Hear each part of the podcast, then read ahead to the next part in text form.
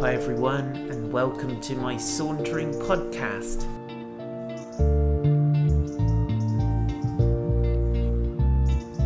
My name is Paul White, and I live in a gorgeous place called Weymouth.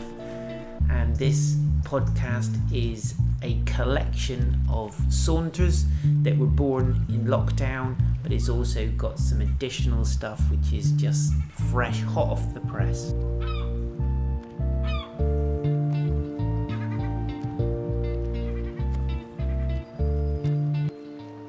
Praying that you'll be really blessed and that God will speak into your heart as we take this journey together.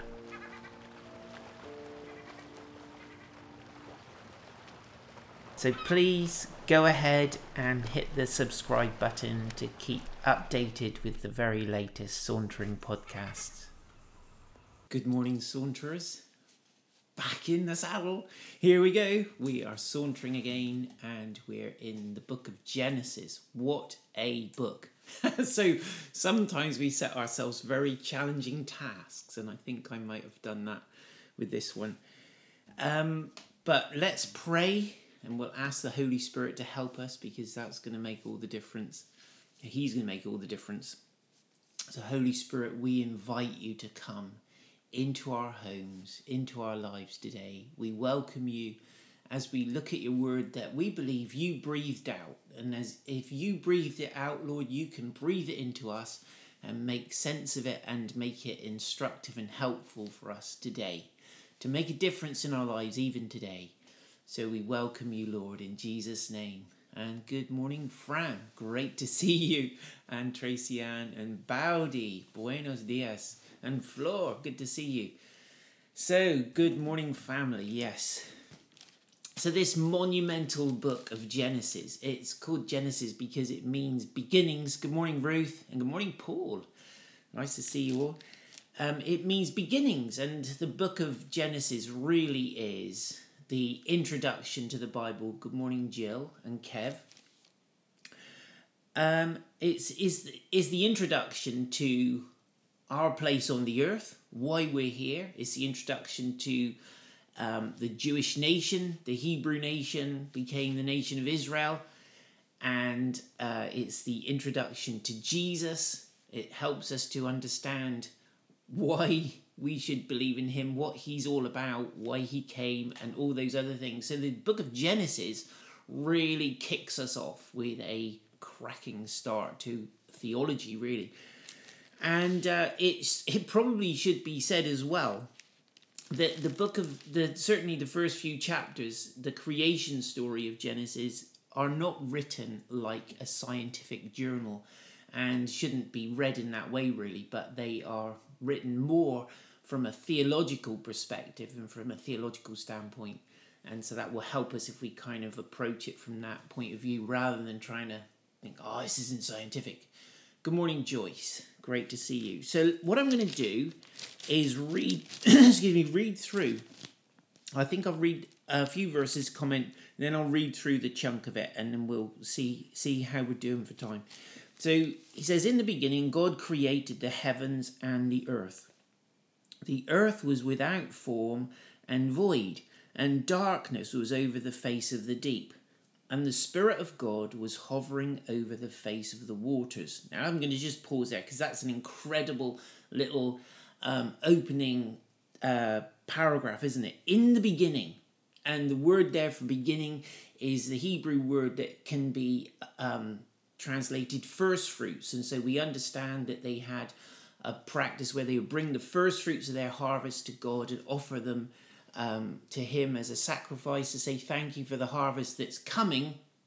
And so it's almost like the first fruits of God, the first thing that God did really in time is in the beginning, the first fruits, God created the heavens and the earth. Now, people will tell you, and they're absolutely right, that the word there for God is Elohim, which is a plural word, which doesn't necessarily mean that, that this is a kind of attempt to establish the idea of the Holy Trinity at the very beginning. It's just a generic word for God, but it obviously we understand that God exists in three persons because we've read the New Testament and we've read the Old Testament. We've kind of come up with this understanding of God. Good morning, Kathy. But Elohim is that kind of generic name for God. And so in the beginning, God this is just such a definitive statement, isn't it? In the beginning, God. When everything started, God. God did it. God created the heavens and the earth. And the earth was without form and void. And listen to this. I just kind of love to look up these words and just see what they are, these Hebrew words. I'm not a scholar, I'm not a theologian. Particularly, I'm interested in it all but I have got loads to learn, so I'm just going to preface everything I say with that, and I'm also not a scientist, so you're going to have to bear those things in mind. But when it says the earth was without form and void, in my translation, it's the Hebrew word is something like tohu, so formless and void. Tohu, boohoo. Isn't that incredible? Tohu, boohoo. It's like kind of like poetic already. So God is saying, so the so this book, this chapter is saying that the earth is formless and void. There's no shape to it. There's nothing. It's it's empty. It's barren. It's shapeless, lifeless, dead. And yet, it says the Spirit of God was hovering over the face of the waters. Now, the language here again is absolutely incredible. Good morning, Adrian. The language here is incredible. The word there for spirit, we understand it's ruach, is the Hebrew word for breath, and it sounds like a breath. It's translated in the New Testament as pneuma, which we understand as air and breath. We get pneumatic and those kind of words from. But this, this sense of the breath of God hovering, but this is the Spirit of God, there's a capital S, the Spirit of God, the breath of God, the Ruach of God is hovering over the face of the waters. The word there for hovering, some have translated it brooding and said it's like um, um, a kind of mother bird brooding over her nest or fluffing up her feathers to keep her chicks warm, keeping the eggs warm. It's that sense of incubation, but there's there's something even more delicate there. It's kind of like trembling, fluttering. And the breath of God is fluttering. I love it. It's that sense of whoa, something's going to happen. So there's this chaotic scene. God's initiated creation. Who knows what that looked like? None of us were there. Let's just say that. Stephen Hawkins wasn't there, nor was Richard Dawkins, nor was any of the other kind of loud scientists who have their theories, nor were any of the theologians, it has to be said, who have their theories too. But guess who was there? The Spirit of God, and he was fluttering. He was brooding over this process. And then we have verse 3, and then I'm going to read on through. And he says, And God said, Let there be light, and there was light. And God saw that the light was good, and God separated the light from the darkness. God called the light day, and the darkness he called night. And there was evening, and there was morning, the first day. And God said, Let there be an expanse in the midst of the waters, and let it separate the waters from the waters from the waters. And God made the expanse and separated the waters that were under the expanse from the waters that were above the expanse. If you're not confused yet, I am. So he's saying, right, he's separated the waters and he's put this kind of expanse in the middle. Not quite sure what that means. Um, so he says he separated the waters that were under the expanse from the waters that were above the expanse, and it was so. And God called the expanse heaven. And there was evening and there was morning, the second day. So you've got this idea of a sandwich of heaven with water and water above and below it. Doesn't it? Yep. Anyway, let's just read on. And God said, verse 9, Let the waters under the heavens be gathered into one place, and let the dry land appear. And it was so. And God called the dry land earth, and the waters were gathered together. He called, sorry, the waters that were gathered together, he called seas. and God saw that it was good. And God said, Let the earth sprout vegetation, plants yielding plants yielding seed, and fruit trees bearing fruit, in which is their seed, and each according to its kind on the earth. And it was so. And the earth brought forth vegetation, plants yielding and according to their own kinds, yielding seed according to their own kinds, and trees bearing fruit in which is their seed, each according to its kind. And God saw that it was good, and there was evening and there was morning the third day. So he's clearly describing days or chunks of time where God is doing something and he's dividing up things and separating things. He's making judgments. He's saying, This is good. The darkness is separated from the light. That's good. The water is separated from the dry ground. That's good. God is making judgments. He's making the judgments that a creator makes or an artist makes when they're creating something when we're painting a picture, we say, I'm going to put this here. No, that's not good. I'm going to put it here. That's good. And so that's how we roll. Let me just have a sip of this. And so God is making creative judgments. And uh, so here we go. And so these plants are bearing fruit. They're, they're kind of, they're carrying with themselves their potential for succession and they're going to continue to reproduce themselves and live on the face of the earth. Good morning, Pat, and good morning, Katie. Great to see you. And so then there's evening and the morning, and it's the third day. And God said, Let there be lights in the expanse of the heavens to separate the day from the night, and let them be for signs and for seasons and for days and years, and let them be lights in the expanse of the heavens to give light upon the earth. And it was so. And God made the two great lights, the greater light to rule the day, and the lesser light to rule the night, and the stars. And God set them in the expanse of the heavens to give light on the earth, to rule over the day and night above the night.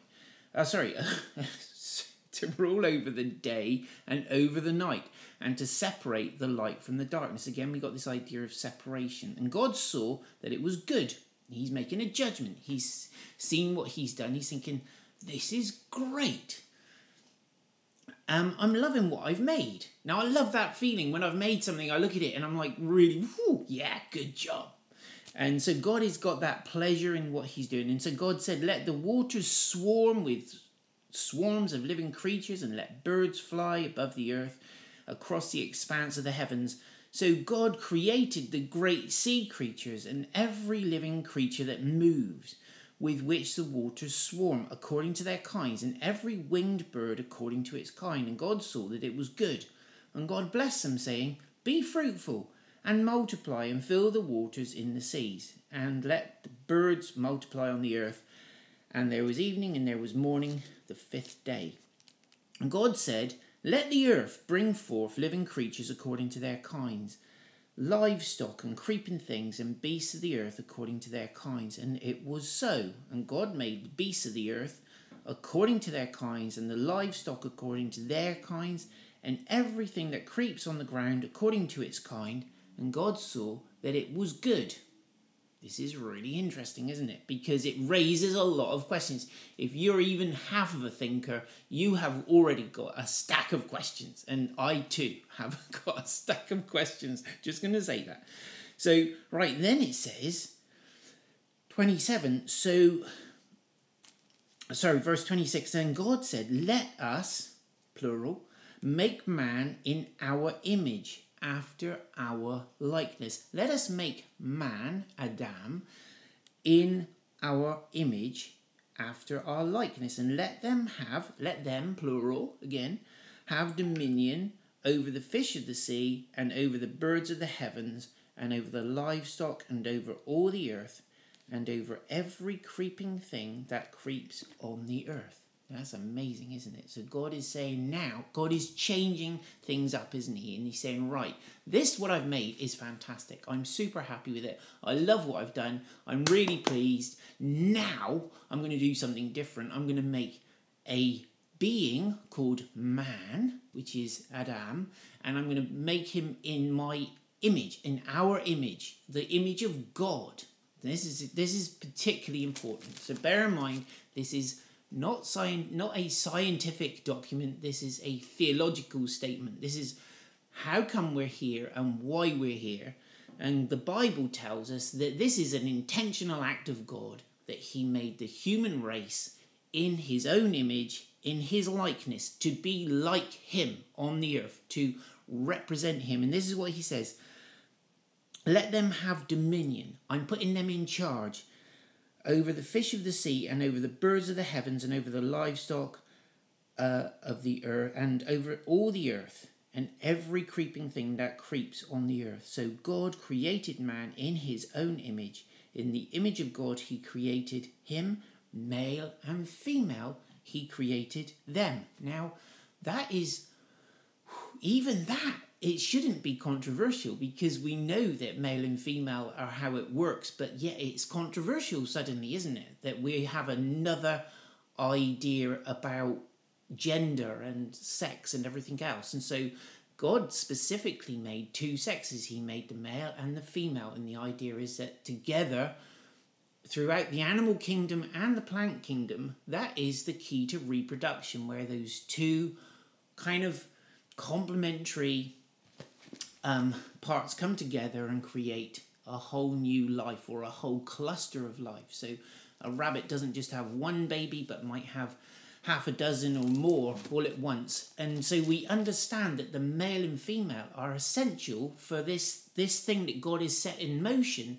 He's set in continuity. He's built continuity into it. So even the plants from very the very first day, they've got fruit with seed in. So they're ready to reproduce. This is incredible, isn't it?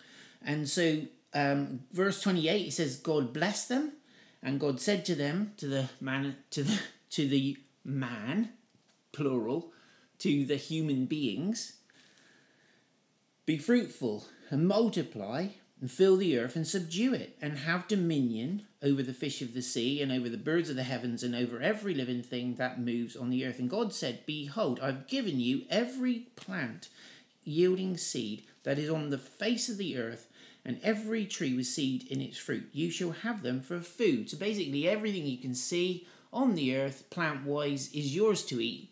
So it does seem that the early creatures that God made in his image, the early man and woman, were. Uh, excuse me, someone's calling me. Mustn't do that. No, you mustn't do that. Not in the middle of a broadcast. So, anyway, good morning, Miriam. And so, uh, oh gosh, I lost my place. That was an important point as well.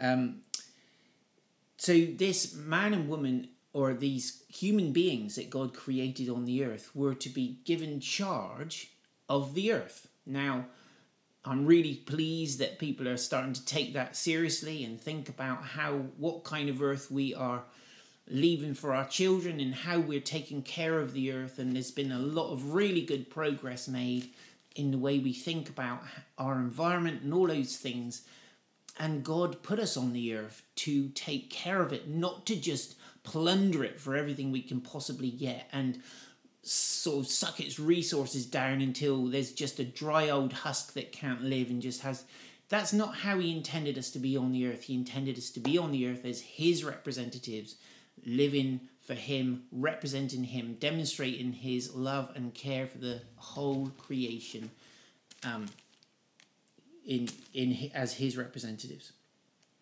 so then he's so he goes on to say, and God said, Behold, so anyway, so he's saying here's all these fruitful trees, you can eat all of them. And then he says, verse 30, and to every beast of the earth, and to every bird of the heavens, and to everything that creeps on the earth, everything that has the breath of life, I have given every green plant for food. So it seems that the whole of creation was eating plants at the time, which is really interesting. And it was so, so you vegetarians, you're on a winner right now in terms of Genesis chapter 1. And it was so, and God saw everything that He'd made, and behold, it was very good. And there was evening and there was morning, the sixth day. Now, I have, I used to, I, I don't know if, I think my dad had a Bible that had a timeline running from such and such a point before Christ to Christ and then to where we are roughly today. And it, it, it was like a chronology of creation and then where Abraham appeared and all the rest of the patriarchs and the important people of the Bible until Jesus. And it was only a few thousand years. And there are many people who believe that the earth is only a few thousand years old because of this um, six day account of creation. And they try and work backwards and think, well, roughly, this is probably about how old the earth is now. Scientifically, we have lots of evidence that suggests the earth is actually significantly older than that. Now, there's also a lot of kind of imagination that goes into some of these calculations, and, and calculations worked out on certain mathematical principles like distant ra- background radio waves coming from the far flung reaches of the universe and so on, picked up on telescopes and things, and worked out then, well, this must mean that, and this must mean this amount of time has happened since that noise was emitted. And people say, oh, we can hear the echoes of the Big Bang if we listen to it on the right equipment, and so on. And so there's a lot of discrepancy between what the science, what many scientists will say and what the Bible appears to be saying. And so I think it's really important that we kind of allow for some kind of discussion, and particularly even within God's precious family of Christians, we have to accept that there will be some who interpret some of this stuff in a different way, particularly in terms of the chronology, the actual and the actual amount of time that's elapsed. The important thing, and Pope Benedict says this really interesting thing, he says the creation accounts of all civilizations point to the fact that the universe exists for worship and for the glorification of God.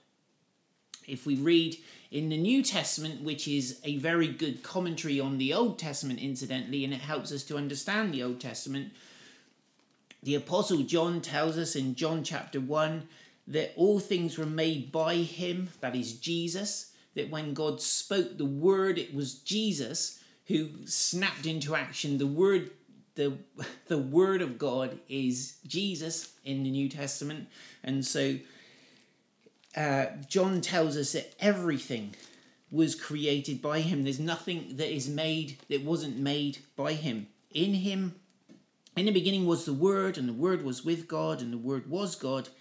He was in the beginning with God, and all things were made through him, and without him was not anything made that was made in him was life. So it's like he himself, the second person of what we call the Trinity, Father, Son, Holy Spirit. The Son, who is now Jesus, that's a that's a point in itself which we won't go into right now. But he is he was brought to earth. He became a human being for a period of time. Isn't that incredible? But he's the one who created everything. And so when God spoke, it came into being because Jesus made it happen. And Paul says the same thing in um, Colossians chapter 1, um, verse 16, I think it is. He says, There's nothing, um, everything was made by him and for him. So Jesus made everything, and it's all here because of him. Now, this is the important point of Genesis chapter 1. God did it. Is not very complicated. God did it. The, the idea that if we allow so much time in our calculations, that things might just happen by themselves. And the idea that Stephen Hawking puts out is that there was nothing and then there was something. And it just kind of happened because it did for no more significant reason than that. Well, the Bible tells us that in the beginning, God did it. Now, we can get all technical and try and work out how the six days fit into long periods of time that the fossils require to exist and all those other things. But I think in the end, we tie ourselves up in knots. And I think the point that is really important is that Moses, who wrote the book of Genesis, was not a scientist. He was not writing for scientists. He was not writing a scientific journal. He was writing a simple narrative account of how we came to be on the earth. And the point is that God made us and God put us here. And so, if we want to argue whether there was an intelligent designer, well, absolutely, that's what the Bible says. Um, we do get into a lot more difficult waters if we start to try and make the Genesis account fit exactly with what we understand from science at the moment. And obviously, scientific discoveries are advancing all the time, different things are being discovered, different things make the headlines. People get a certain amount of scientific knowledge and then they think, well, that means the old the whole Bible is a load of tosh. Let's chuck it in the bin. Let's disregard Genesis because it can't possibly be true. Here's the important thing. In the beginning, God created the heavens and the earth. And he started the whole thing off. And then he said, Let us make man in our image. And we understand that the book of Genesis is the beginning of the, the whole human story, the whole human history. Is also interesting, worth noting that um, the, the second chapter of Genesis will appear to contradict the first one, but the uh, which is interesting as well, especially if you want to find ammunition to shoot the Bible down with you can find it in the book of Genesis, no doubt. But um, there there is a shift in the change of use of um, God's name, and so in the second chapter, it changes from being Elohim to Yahweh. And Yahweh, we understand, is the personal, relational name of God, the covenant keeping name of God. God is a God of families. God established a human family on the earth to be his representatives, to take care of the place, to look after it. Nothing's changed. We're still here to do that. But he gave us this incredible mandate to be his representatives on the earth. And so today, whatever situation you or I are in, God loves you. He knows you by name, and you're here on purpose. You're not a piece of cosmic um, fluff floating around in some trackless universe with no purpose. You are here for a purpose. You are here because God loves you and God intended you to be here. So, in Jesus' name, Heavenly Father, be with us today. And as we reflect on these things, and they are complicated to our little human brains, help us to understand the central point that you started the whole thing off and you made us on purpose for your purpose in Jesus' name. Have an incredible day, you guys. God bless you.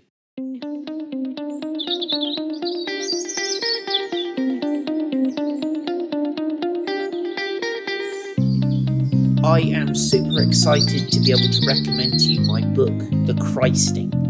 It's a whole adventure of digging deep into the Bible, Old Testament, New Testament, exploring stories that may be familiar to us, but just seeing how the power and the beautiful, rich treasure of the Holy Spirit is there on every single page.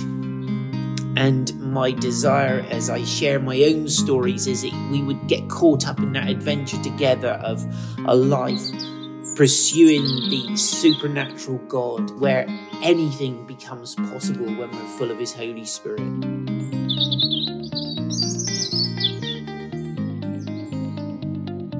And so, my prayer for you as you read this book is that you'll get excited to embark on your own voyage of discovery with Him, but more than anything else, that you would fall more in love with Jesus.